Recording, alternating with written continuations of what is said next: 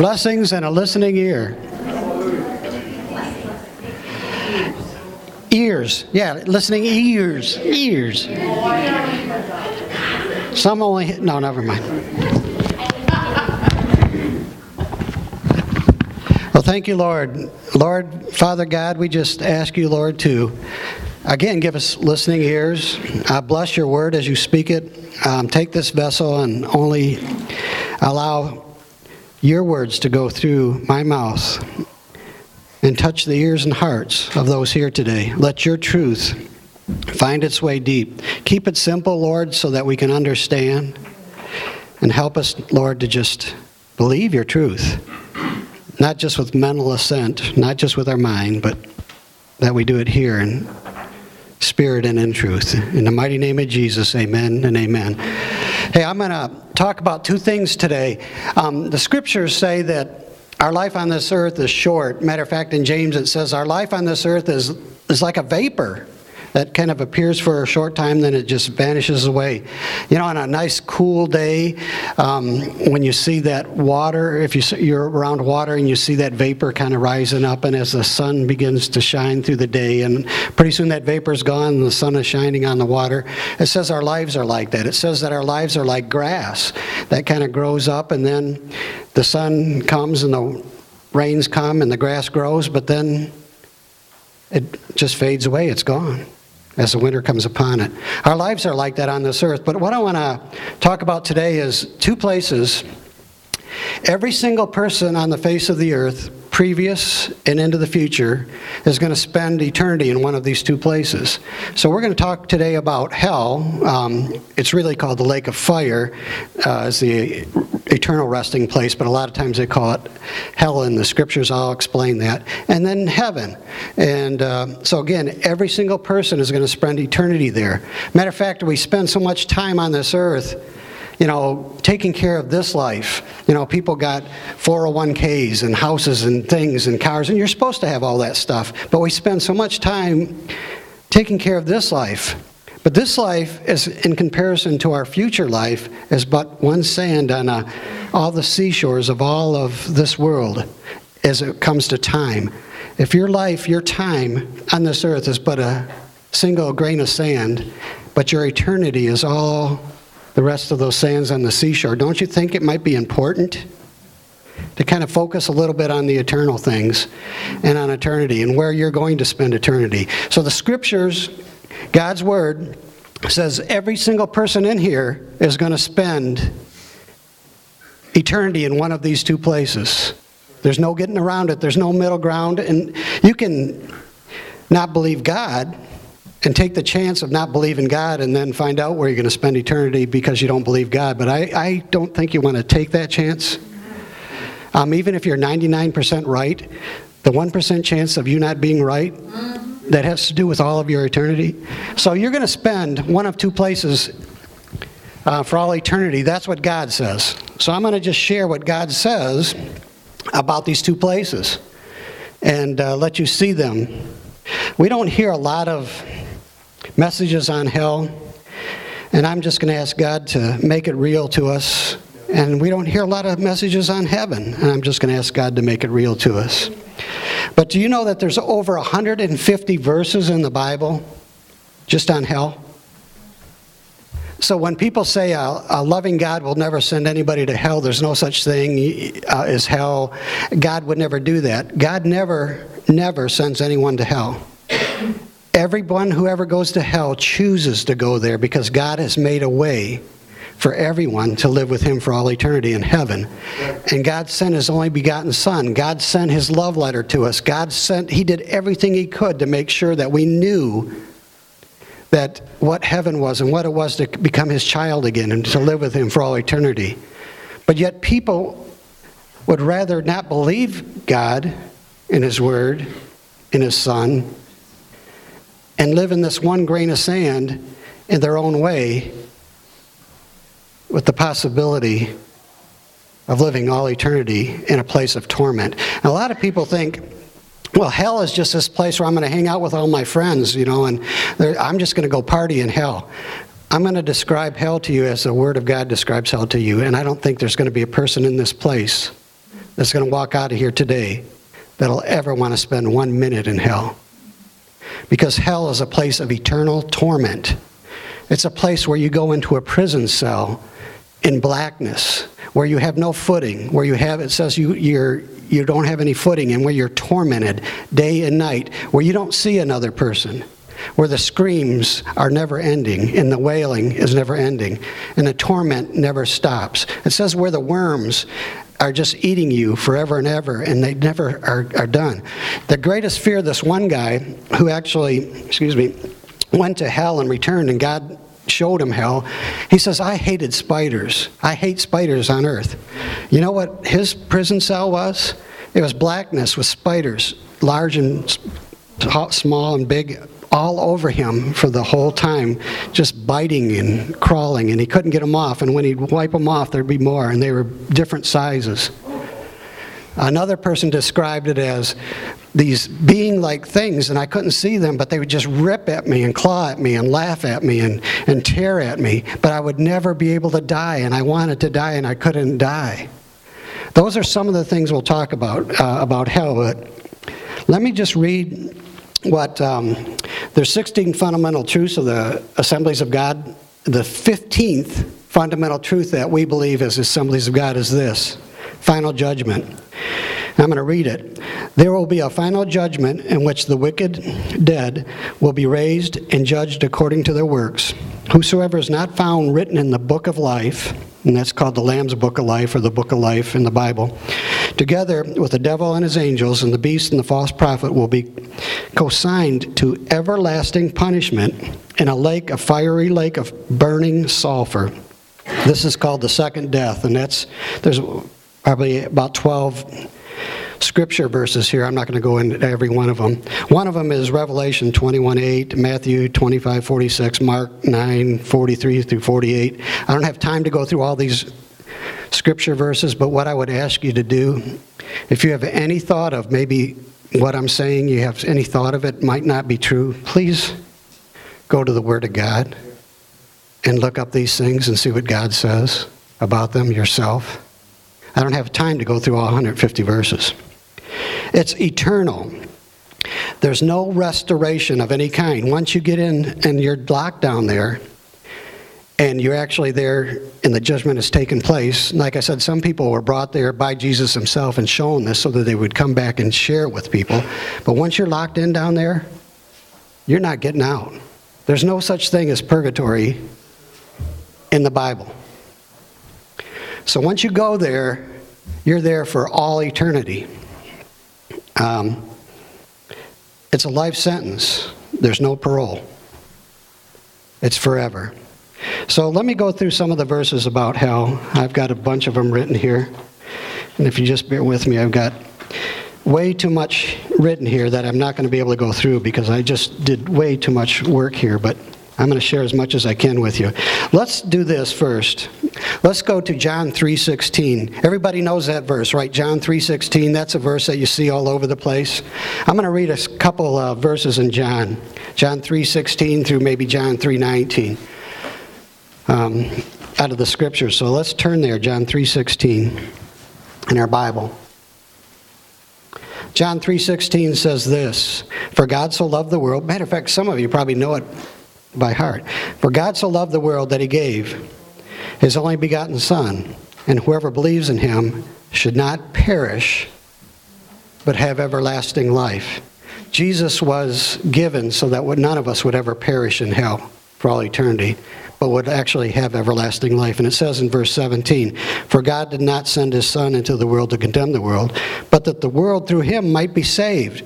Jesus didn't come to condemn you to hell. Jesus came so that you could be saved and live with God forever and ever.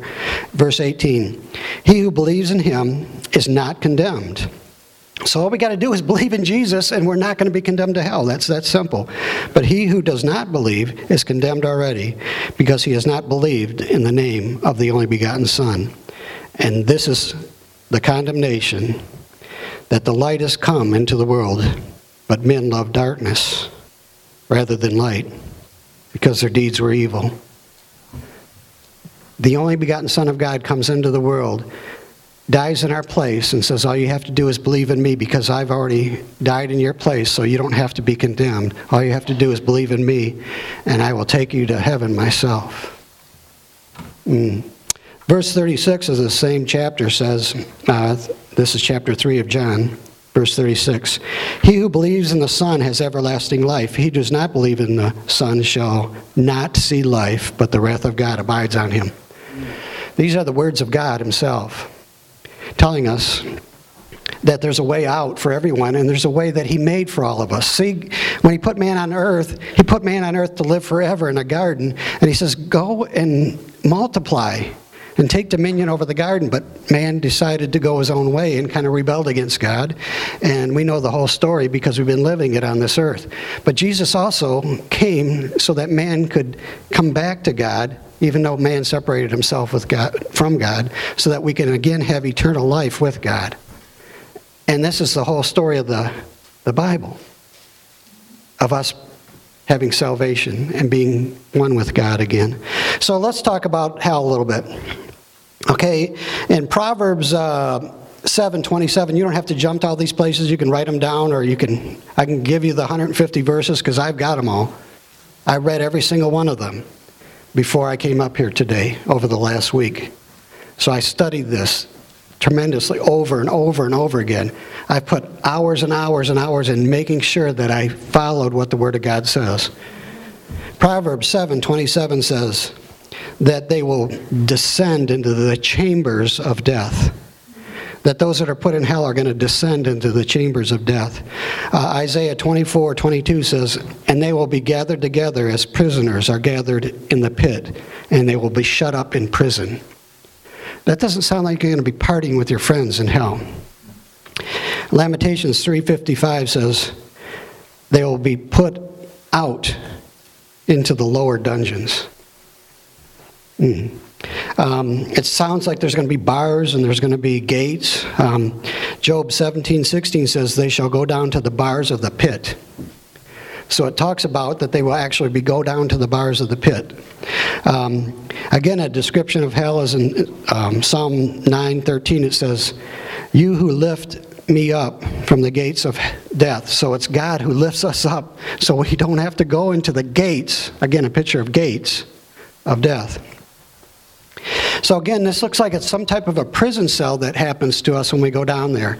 And the people who went down there, there's a book, there's a pretty good book called 23 Minutes in Hell by Bill Wiese. He actually lines up with the scripture and um, we know his background. He's been on Sid Roth in different places, and he everything he says pretty much lines up with with the scripture, he describes 23 minutes of being down there. And then God says, okay, now I want you to go back. Or actually, Jesus brought him down there and says, now I want you to go back and I want you to describe this place in detail to people. And he wrote a book called 23 Minutes in Hell. Good book. It, again, it follows the Word of God. Because some of this, there's a lot of junk out there. But this one I would recommend if you want to get a book that follows the Word of God. It's called 23 Minutes in Hell he spent 23 minutes down there and he said that i was in a prison cell. He said and god jesus left him for a short time. He said these demons that were around me were just tormenting me and, and, kicking me and hurting me and ripping at me. He said they were actually ripping i felt like i had skin and they were like ripping it off. But even though they were ripping it off it was like i couldn't die and i just like the pain was tremendous. He says i had no stability. He says i was floating in the cell with no stability. So when they would kick me i would just fall and but i there was sides to it because I'd hit him, but I would just feel, he felt like he was just floating in there. And he said the pain was tremendous, and they laughed and mocked him. And he says the stench was so bad, but I'll get into that a little later, the stench of, of hell. Because all through the scripture it talks about the foul odor of hell, rotting death and rotting flesh, and just the smell of it. Um, I don't know if you guys like that smell or not, but. Um, there are also degrees of punishment in hell. It says the lower parts of hell, the bowel of hell, the bowels of hell. It talks about that there are levels of hell. And just like I'm going to share shortly here, that there are also levels of heaven. But the scripture shows that there's, there's different levels of hell. Um, Psalm 86:13 says, "You have delivered my soul into the lowest depths of Sheol." Psalm 88 6 says, You have laid me in the lowest pit, in darkness, in the depths. Zechariah 1 6 says, Just as the Lord of hosts had determined to do to us according to our own ways, according to our deeds, so he deals with us. So, according to our ways and our deeds, it seems like each person is going to have some type of different prison cell and some type of different torment. Some, it says, there'll be lower depths into the bowels of the dragon, even, but that's another. Um, Matthew 16 27 says that he, meaning God, will, he will reward you according to your works. So there's going to be a reward in hell according to your works or a reward in heaven according to your works. Matthew 23 15 says, And he makes them twofold more a child of hell than themselves. So, um, twofold more a child of hell. So, there is degrees of hell, but I don't think anybody wants to be even in the highest degree of hell, if there is such a thing the smell, the death, the destruction, the pain, the heartache, for the internal, eternal separation from God. Eternal destruction without ever being able to die. Pain that never goes away, but you can never die. I've got way too much here. Let me let me read Proverbs 21:15 says destruction will come to the workers of iniquity. Uh, Matthew 13:42 says there'll be wailing and gnashing of teeth. Matthew 23:33 says how can you escape the, the damnation of hell? Because you can't. Luke and a lot of these words, and especially the New Testament, are Jesus' words. Luke 13:3 says, "Unless you repent, you will likewise perish." Romans 3:16 says, "Destruction and misery are their ways." 2 Thessalonians 1 9. "These shall be punished with everlasting destruction from the presence of the Lord and from the glory of his power." power.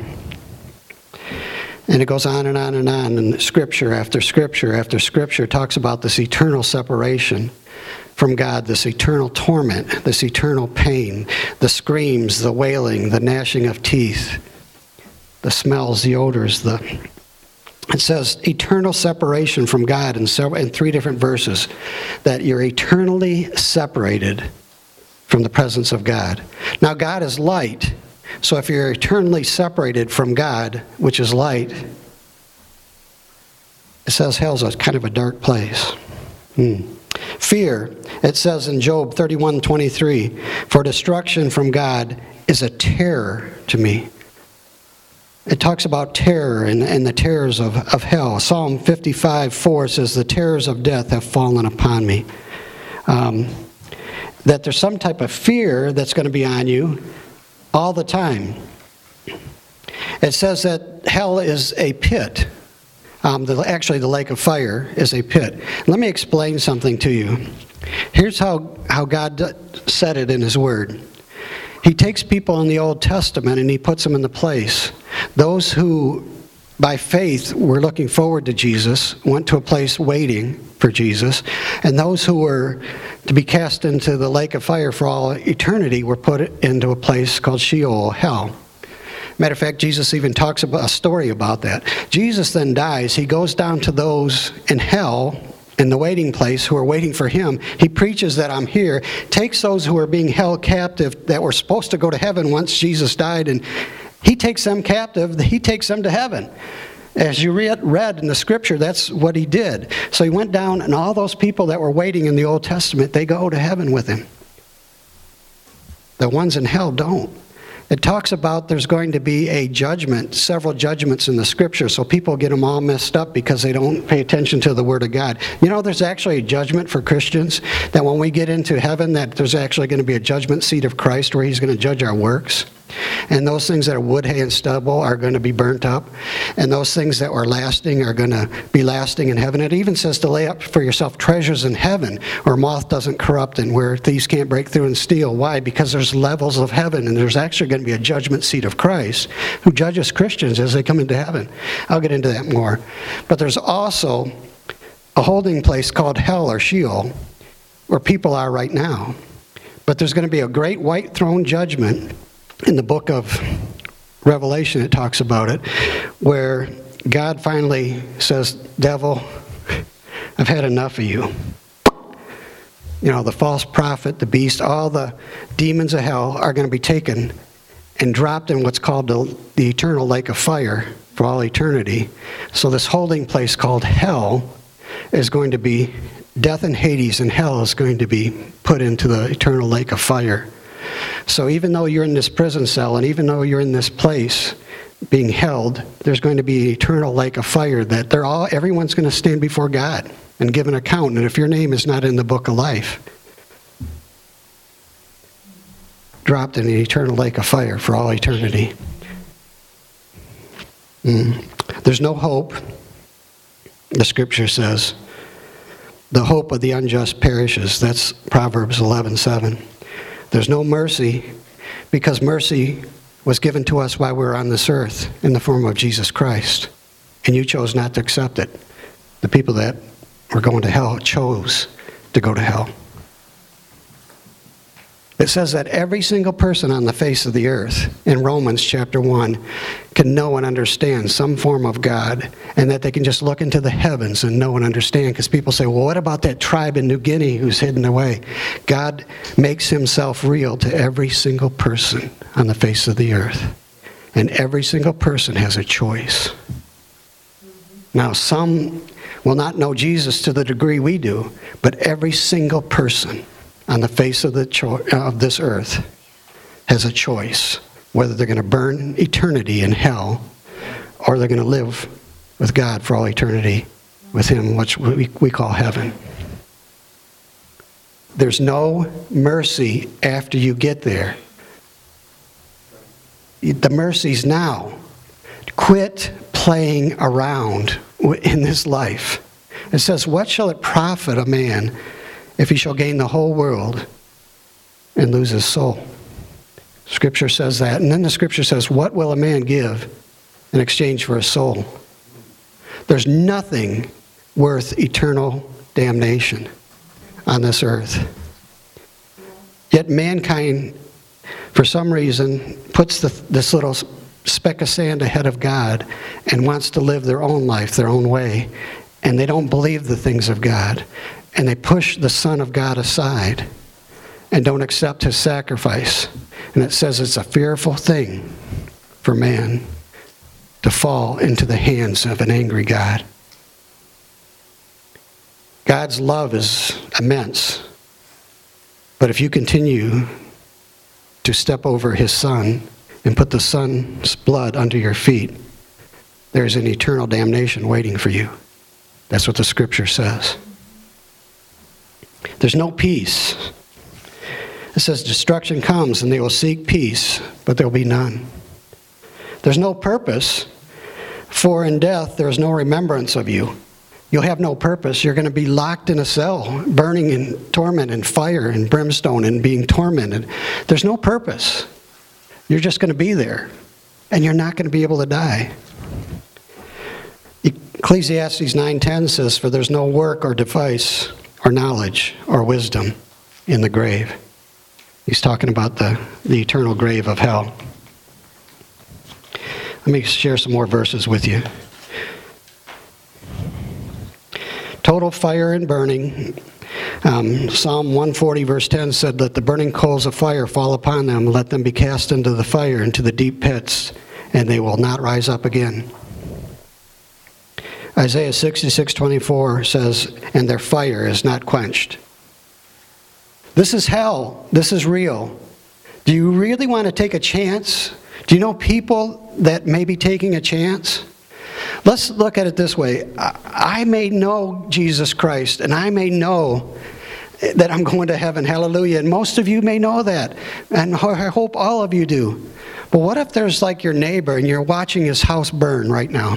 He lives across the street or lives by you, and his house is on fire, and they're sleeping. Let's say they're sleeping upstairs. They don't know what's going on. And their house is on fire. Well, I don't want to offend them and run over there and try to get them saved. You know, their house is on fire. I'm watching it burn. But I, I mean, I don't want to offend them by bringing up you know, and that's how we are sometimes as Christians. We don't want to bring up the truth of what eternity is to people because we don't want to offend them.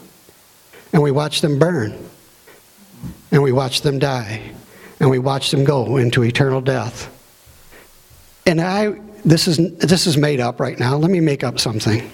But what if I was one of those people who died and you knew and you never warned me and now I'm in eternal torment and pain and punishment separated from God because I didn't believe the truth, but you had the truth and you didn't share it with me?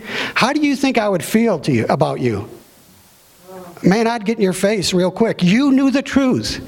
You knew that how this works, and you never shared it with me.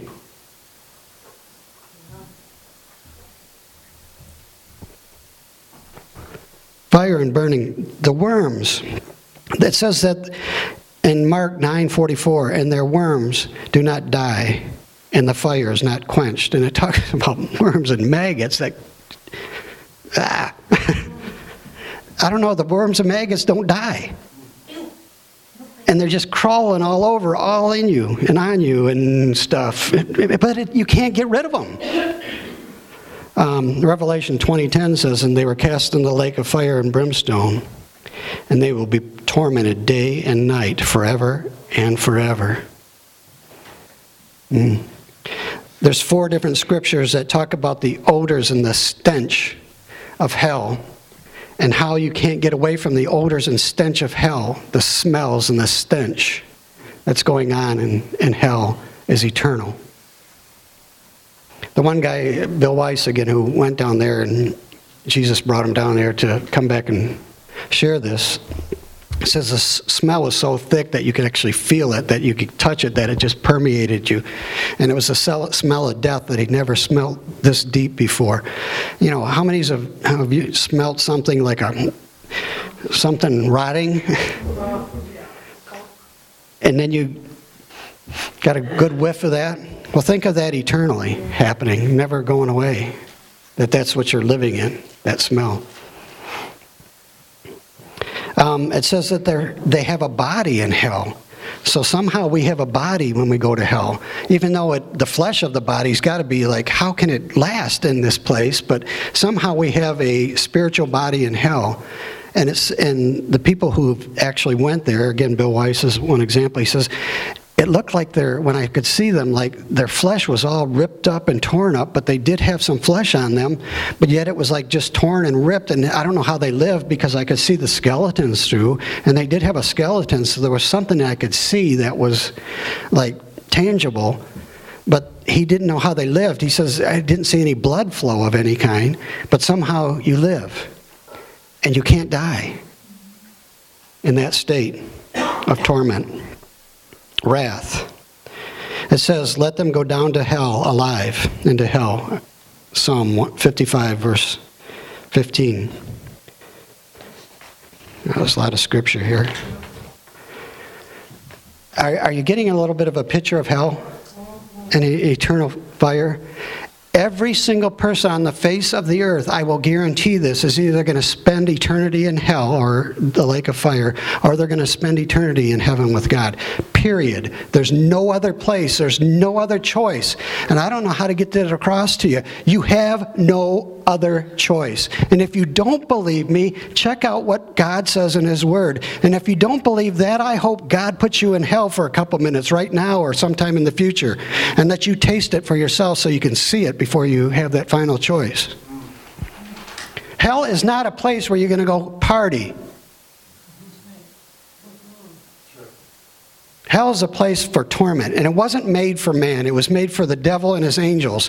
Man rebelled against God, and because man chose his rebellion of God and didn't accept Jesus Christ as his Lord and Savior and didn't accept the sacrifice, man chose to go to hell. Hell was created for the devil and the fallen angels, not for man. But man has chose to go there. It says, Death and hell has enlarged herself because of our choices. Mankind's, not, not yours, but mankind's choices. I would not want my worst enemy to live for all eternity in a place like that. And please don't believe what I'm saying right now. Look up the scriptures I read to you. Look up the Word of God. This is so important to you. Some of you are, you know, you plan for your retirement, you plan for your job, you do all these things in this earth that is but a, a single sand on the seashore. But yet, you don't check out where you're going to spend eternity. You don't check out if it's true. You don't check out the thing that's the most important. I beg you, if you do not believe what I'm saying up here today, check it out for yourself. It's too big of an issue not to check out. Did I get across a little bit of hell? As I, and I don't do this often, but let me do one thing. Does anybody have any question about hell right now before we move on to heaven? Yes, Jason. I'm just wondering, Pastor, the, the people of our past that we've dealt with, if we didn't step in before they passed away, Pastor, and they were not a believer of Christ, and they didn't, you know, is, is, how do they get, I mean, can we, because I feel bad, Pastor, because I've left people behind and I've said, you don't believe I'm out of here. And I never tried to explain to them anything. So what happened to those friends and family, Pastor? They're in hell if they died and they didn't accept Jesus Christ, Lord and Savior, and there's no way out. There's no purgatory. Is there any guilt on my part, Pastor Neal? It says that he will wash away all your tears. It says that you are going to stand before the judgment seat of Christ, and a lot of your works are going to be burnt up. Wood, hay, and stubble is going to be burnt up, but those things that are everlasting will go on, and you, you're going to eternity. Will there be some issues? I'm going to get into that right now, and maybe I'll answer that question because every single one of us are going to stand before the judgment seat of Christ as Christians going to heaven. Every single one of us is going to give an account of how we lived our life on this earth. Just because you accept Jesus Christ, the Lord and Savior, that's your entrance. Hallelujah, that's great. You're in heaven. But every single one of you, after accepting Jesus Christ as Lord and Savior, will give an account of himself to Jesus Christ. It's called the judgment seat of Christ. The judgment seat, S E A T. Um, let me read it. Jason, maybe this will help. This is in 2 Corinthians 5 9 and 10. Therefore, we make our aim, he's talking about Christians, whether pre- present or absent, to be well pleasing to him, meaning we better be well pleasing to Jesus. For we must all appear before the judgment seat of Christ, that each one of you may receive the things done in his body according to what he has done, whether good or bad. Does that answer that question? Yes and no, Pastor. Well, we'll go on, and I will. I want to know what happened to my friends and family, Pastor that I did preach the gospel. They're in hell and they're burning forever. You, I know you don't like it, but that's the truth. I've been guilty. And that's where they are. Um, and we don't, I mean, after they're there, they're there. Can I just say something? I feel like, to help Jason just a little bit, I do feel like those people saw your life, they saw your testimony, and pray to God that they ask God at their last minute, because you can't be on the cross at the last minute except in Christ. Right. So there's Yep. always hope. I said it earlier, but I'll say it again. In the beginning of Romans, it says that every single person, even by looking at the stars, the sky, every single person is given an opportunity. They, they, they will have an opportunity to choose. If they choose death, they chose death. If they chose life, they chose life. Every single person has the opportunity. Here's what I know about babies. It says babies were born with original sin, and babies are on their way to hell. But for some reason, God washes them. It seems to indicate because everyone who's got who went into heaven has seen babies there being raised. They say these are the aborted babies. These are the babies who never had a chance, and somehow, and I don't know how, but God says they didn't never got to the place where they could choose yes or no, and there's babies in heaven. according to what these people are saying now, I'm going only by what people have said. And according to the Word of God, it says, Suffer the little children to come unto me. So, babies, because they didn't get a chance to choose. Every person, though, once they get to an age where they can choose, has a chance to choose heaven or hell. Let's, let's move on, though, from there. So, let's look at the eternal destiny of heaven. So, either you're going to spend eternity in the lake of fire, or you're going to spend eternity with God forever and ever. And we're destined for one of these two places. It says that the wages of sin, meaning sin means missing the mark. So the wages of us not getting it or missing the mark or not coming to the truth is death. But the gift of God, if accepted by us, is what? eternal life. So let's look at eternal life. Um, where can we? Let's first look at maybe who awaits us as we get into heaven. Who awaits us as we get into heaven is Jesus is there to, because we're going to stand before the judgment seat of Christ. Let me read a scripture out of Revelation real quick here. Revelation chapter 1. Um, starting in verse 7, maybe 14, Revelation 1 14. Here's John, um, the Revelator. John is one who laid his head on the breast of Jesus. He knew Jesus. He's the apostle that Jesus loved. John wrote that about himself. He's the loved apostle, so he knows Jesus intimately, right? Here's Jesus having an encounter, though, with the heavenly. I mean, here's John having an encounter with the heavenly Jesus. And this is in Revelation chapter 1, verse beginning in verse 14. And his head and his hair were like wool. He's describing Jesus now and as white as snow, and his eyes were like flames of fire, and his feet were like fine brass, and as he refined, like refined in the furnace, and his voice was the sound of many waters. And he had in his right hand seven stars, and out of his mouth went a sharp two-edged sword, and his countenance was like the shining in the strength, like like bright shining. Uh, verse 17. And when I saw him, I fell at his feet as dead. Here's John who knew him. He sees him in his glorified form, Jesus Christ, and he falls down on his, like, at his feet as if he's dead. He says, Whoa, I can't even handle the glorified Jesus Christ, the one who knew him intimately. And it goes on, he said, um, But he laid, it, laid his right hand on me, saying, and this is Jesus' words Do not be afraid. I am the first and the last. I am he who lives and was dead, and behold, I am alive forevermore. Amen. I have the keys to Hades and hell. Jesus, because of what he did, has the keys of Hades, of hell, of eternal punishment. And what he's saying is, I got the keys and I can unlock that and get you out before you ever have to choose. I've got the keys. But don't go there as because we know of the other scriptures, but he actually made a way that people did not have to go to Hades and hell. He's the one. And the picture that most people see when they go to heaven and again, I'm using the book uh, Imagine Heaven. There's a, another good book that lines up with the Bible. And again, I don't want to get into the books, I want to get into the Bible. The Bible is what's more important, what the Word of God says. But if these line up totally with the Word of God, then, it, you know, I kind of. But there's a book out there called Imagine Heaven where over a thousand people who died, and these doctors began to and they were recovered. Matter of fact, you've got that book, Sue. Um, they, they come back from death, so they're, they're declared dead, clinically dead.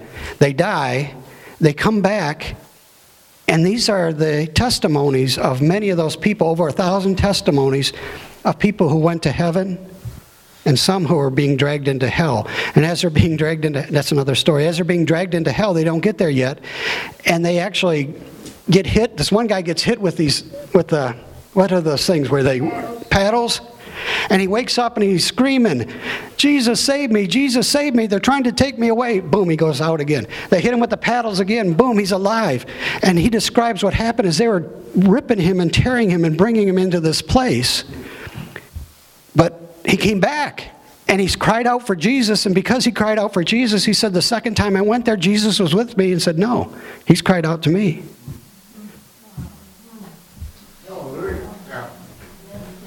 So we cry out to Jesus. That's the answer. But as we go into heaven, the picture of almost all these people, and it's in their own word, is so amazing because everything totally lines up with the Word of God. It's weird. It's like, how can these people from all over the world have the same exact experience? They see loved ones, and the loved ones they see, they say they're, they're like they're in their 30s or something. They, they're not, they don't look old, the ones that were older, and they, they, they get this light shining from them, and they, and they move, and they, we, when we talk, they talk like there's no words, but I understood everything they said. And they think and they talk, and, and, and I'm one with them, and I know everything about them, and they know everything about me. And there's such love there. And he says, the one guy describes, when I step on the grass, the grass is like alive. It's so alive, it's like light. And when I step on it, it just springs back up and it's like eternal grass. I don't know how to describe it. And he says, The trees, there's trees there, and they're eternal in the way they are. There's no seasons, he said. He says they're always in fruit bearing. They're always fruit bearing, and people were just taking fruit off these trees. And he said, There's babies running around. And, and he says, It's like, so he sees this big park, and, and he goes in and he says, I had family members who came to me and welcomed me into this place. And then I saw the man. And most of them see Jesus. Almost within, they see sometimes family members first, but they see Jesus. And almost all of them go through this thing which they can't describe. They said, My whole life, from the time I was a baby until the time I died, is like on a big TV screen. And he says, There's things that I did that are forgiven and are washed away. And there's things I kind of maybe he should have did, but you know that. But then after, it's he's done showing me all this. It's Jesus showing him all these things. Most of them, he just comes and he says, and he walks right into me. And I become one with him, and I feel his essence and the light of Jesus, and he's real and he's alive, and his eyes are like flames of fire, and he's and his feet are like brass, as is described by John. And when he looks at me, the one guy was saying, as he looks at me, he sees right through me, he knows everything about me, but it's with love. And he loves me so deeply that I can't describe it. And these people begin to describe this entrance into heaven. Now, what happens to them is they don't get much farther because somehow they come back alive or somehow they're brought back before they can get in. But they're all giving the same exact picture, which lines up with the Word of God. Come on, we're going to be known as who we are. We're going to have better bodies. We're going to be given a body that is going to live for all eternity, that will never wear out. Uh, that doesn't have pain, it doesn't have sorrow, it doesn't have sickness. We're going to live in a place where you'll never have to sleep again because there's no place, you don't need to be restored. They said there's no sleep in heaven. Why? Because there's no need for restoration of the body to, to sleep. The light in heaven, it talks about the light of Jesus and the light of the Father God lights all of heaven. And the way it's described maybe better is that this light is everywhere. So in the grass, the light of the Father is alive in the grass. And in people, the light of God is alive in them. And when you embrace them, and when the one who said, when Jesus came into me, he says, it was like not electricity, but I can't describe it, but somehow he came, he walked right into me, and his love just like yeah. saturated me. Come on, and this is all eternity. We're going to be living with the eternal Christ in the presence of God for all eternity. He has brought us back to be eternal with Him. It talks about in the end what happens in the book of Revelation that here's what's going to take place in our future in this world. Very shortly, and I don't know when, there's going to be a man of sin that's going to be revealed. That he's going to basically have a little seven year reign on this earth, which is little nothing. And we call that the tribulation. But either before the tribulation, which I believe, God's going to take his kids that are saved out of the mess that's going to take place. So, seven years will be a little bit of a mess on the earth. For seven years, Jesus takes his bride up to heaven and has a little wedding feast. Then he comes back after this seven year party, and it says that we're going to be on white horses with him. He's going to rule and reign on the earth. He's going to separate the sheep and the goats, which is actually another judgment that people get mixed up and they think it's an eternal judgment. Jesus come back, comes back, and now the nations that are left on the earth, he separates them like the sheep and the goats.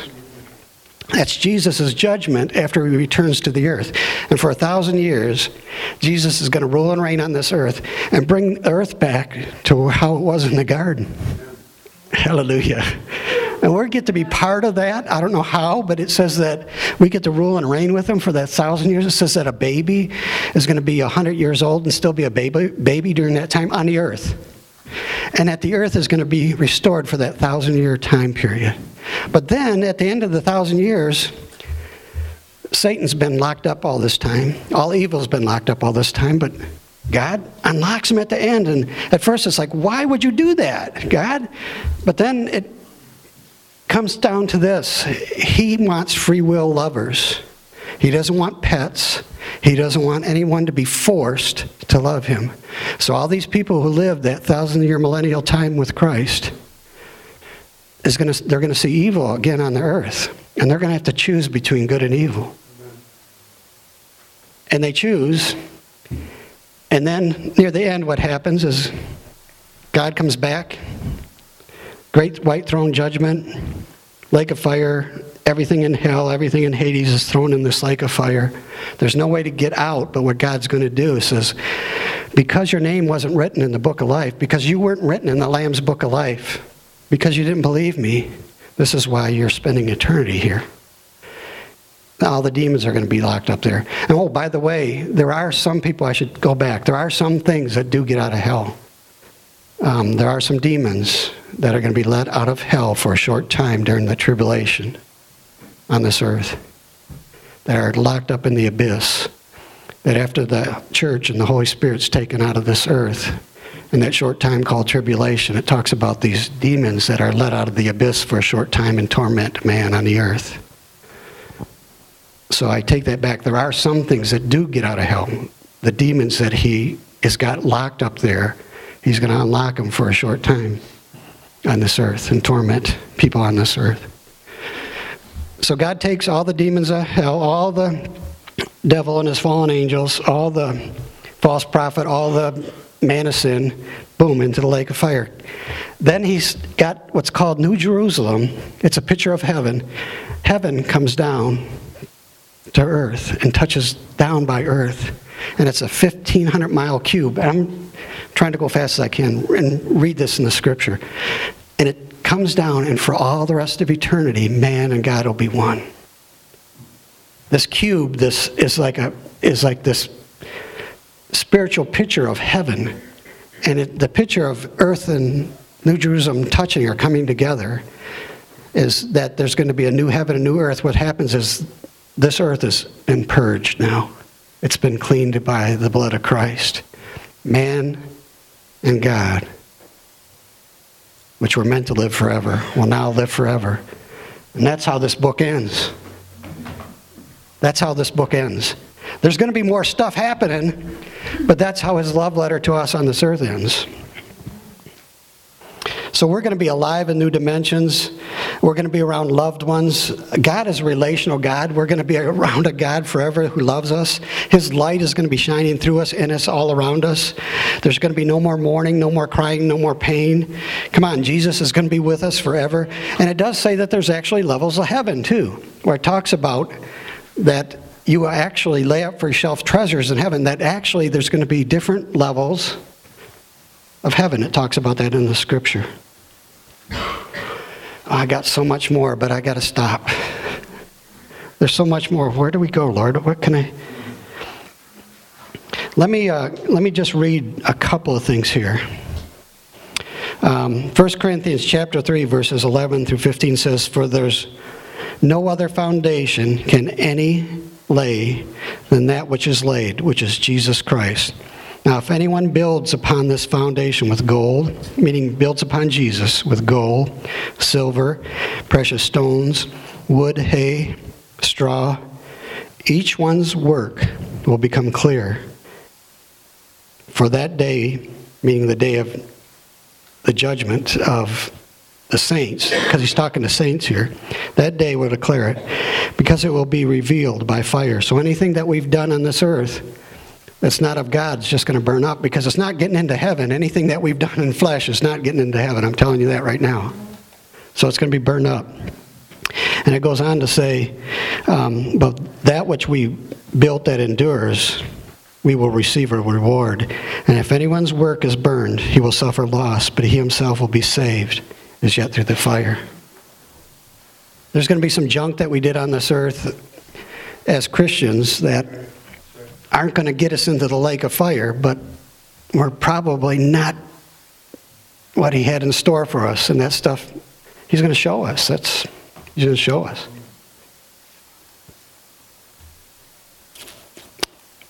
The great white throne judgment, let me read that to you. So I just didn't describe it, but I actually read it out of Revelation chapter 20, verses 11 through 15. So you, I read it from the scriptures. This is the great white throne judgment. This is where God takes all who are in hell and moves hell and Hades into the lake of fire.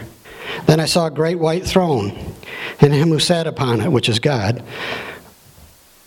Um, from those who, um, from, and then I saw a great white throne, and those who, and him who sat upon it, thank you. Um, from those who faced the earth, and all of heaven fled away. So these are the people who fled away from God or turned from God. And there was found no place for them. And I saw the dead, small and great, standing before God, and the books were open. And another book was open, which is the Lamb's book of life. And the dead were judged according to their works, and by the things which were written in the book. And the sea gave up its dead, and those who were in it. And death and Hades were delivered up from the dead with those who are in them.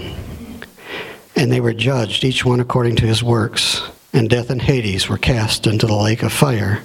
This is the second death. And anyone not found written in the book of life was cast into the lake of fire.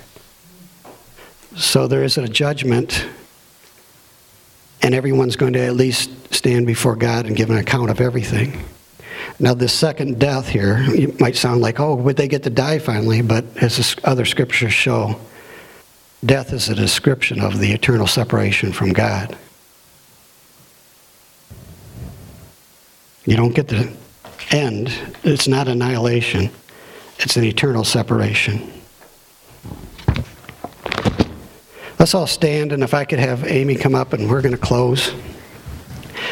I pray that I hopefully made this simple enough out of the scriptures. I ask you to study them yourself, look at the scriptures, and understand and know that eternity is at stake, not just for us, because, hey, we got the get out of jail free card.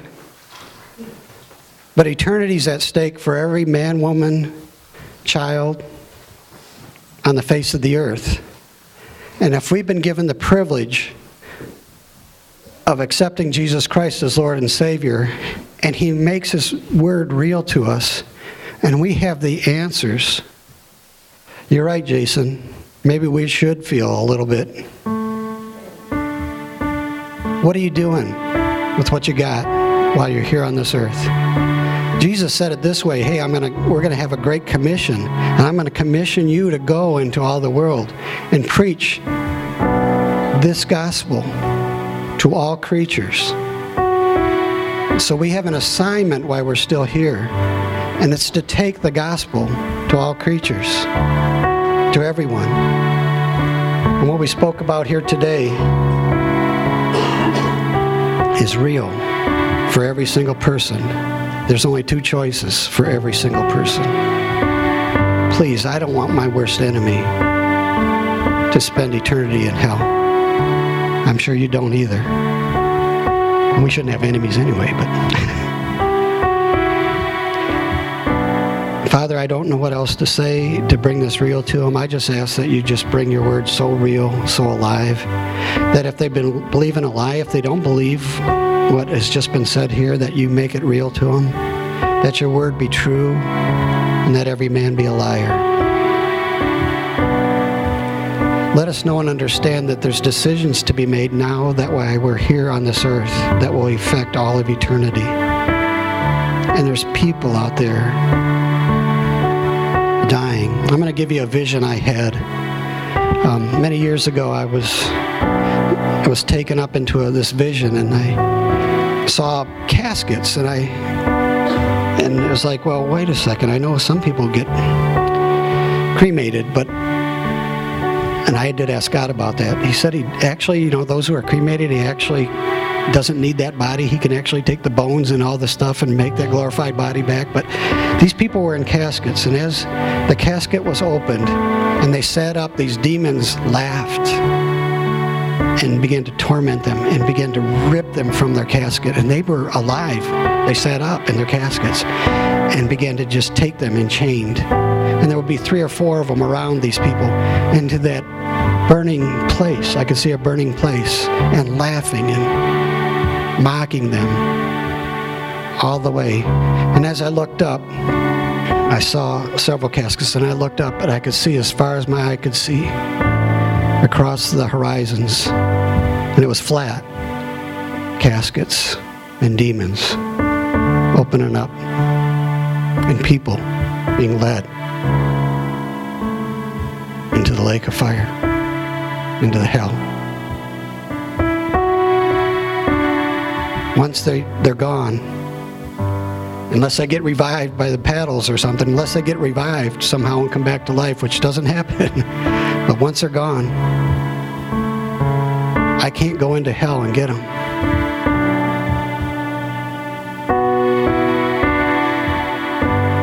And that was the picture I had.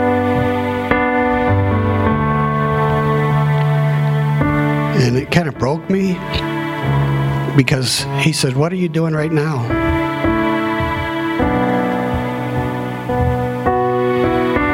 You play church and you have fun and you get the anointing and you love my glory and you love all that stuff and there's nothing wrong with that. But what are you doing now for these situations? What are you doing now for that neighbor across the street? What are you doing now?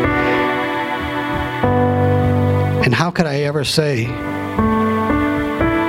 but I don't want to offend him, Lord? How could I ever say that?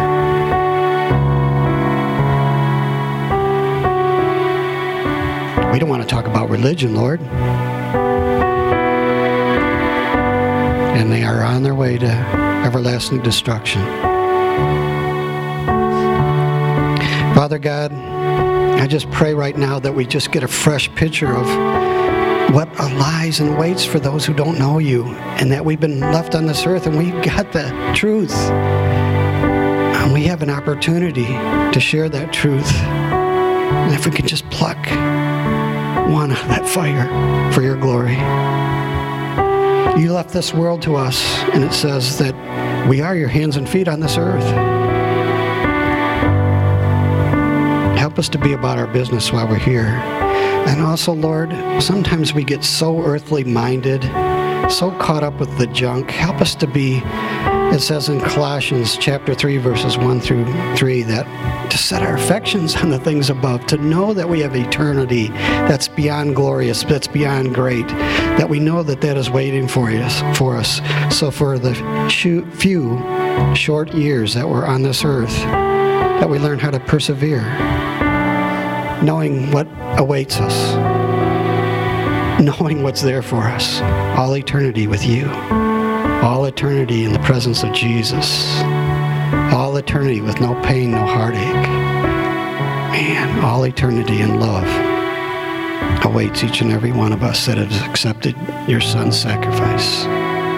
Help us to remember and have our minds set on that blessed hope when the things of this earth get rough and hard. Us to quit whining about our silly circumstances sometimes that we find ourselves in that we think are such a big thing, when in the light of eternity are nothing.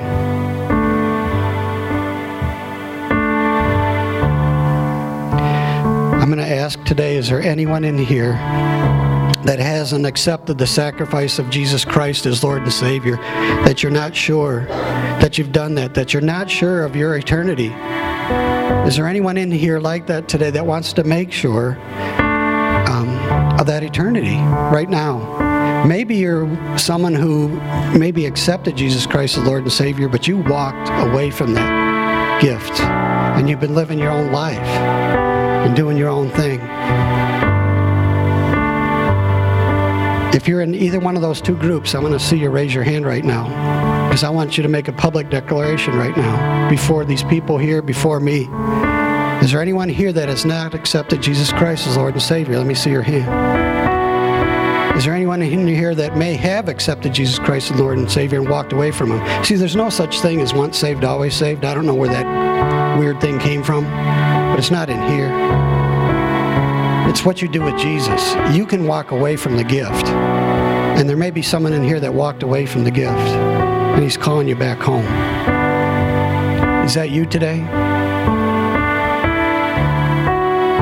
You know, this may be hard to do to raise your hand, but you know, if you declare Him publicly, He declares you publicly. So I am putting you on the spot. Again, I'm going to ask that question. Is there anyone in here that wants to make sure right now, today, that they have accepted Jesus Christ as Lord and Savior? Okay, I see that hand. You can put that hand down over here on that side. Anyone, come on, I'm just, I see that hand in the back. You can put your hand down. Come on, make sure I see your hand. You can put that hand down. Is there anyone who's maybe accepted him as Lord and Savior, but you know you've walked away. You know you walked away, and now this is your day. I want to see your hand. Come on. Let's wait for a minute. This is too important. This is eternity. Okay,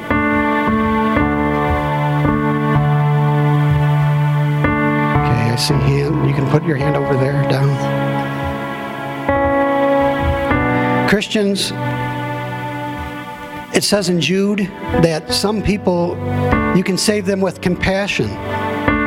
But other people, you got to pull out of hell's fire because they're in condemnation.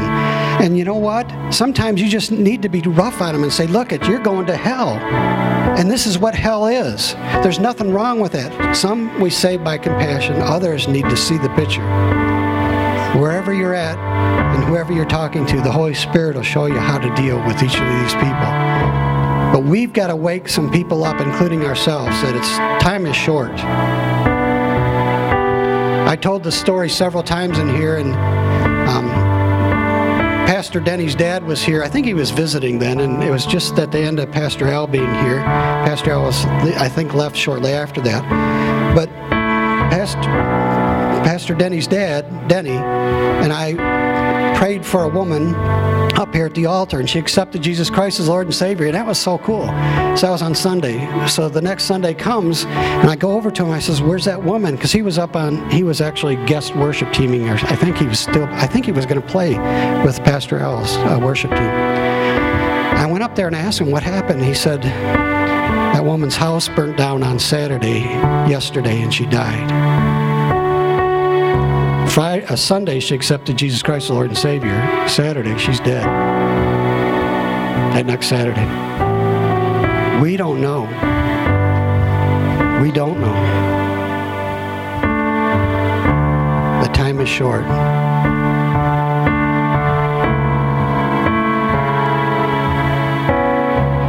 Father God, I just ask for your blessings to be on each and every one here. Let them know and understand your love. Let them know and understand that you've made a way for every person to walk in that love and that you will use them as vessels of that love to touch others. Let them know that they don't have to be a pastor, they don't have to have special training.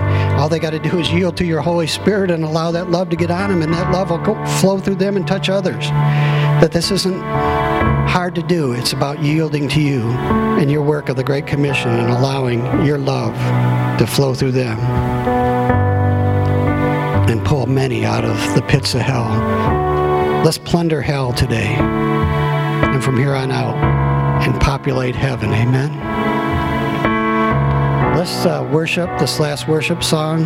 And those who raise their hand, I'm going to ask the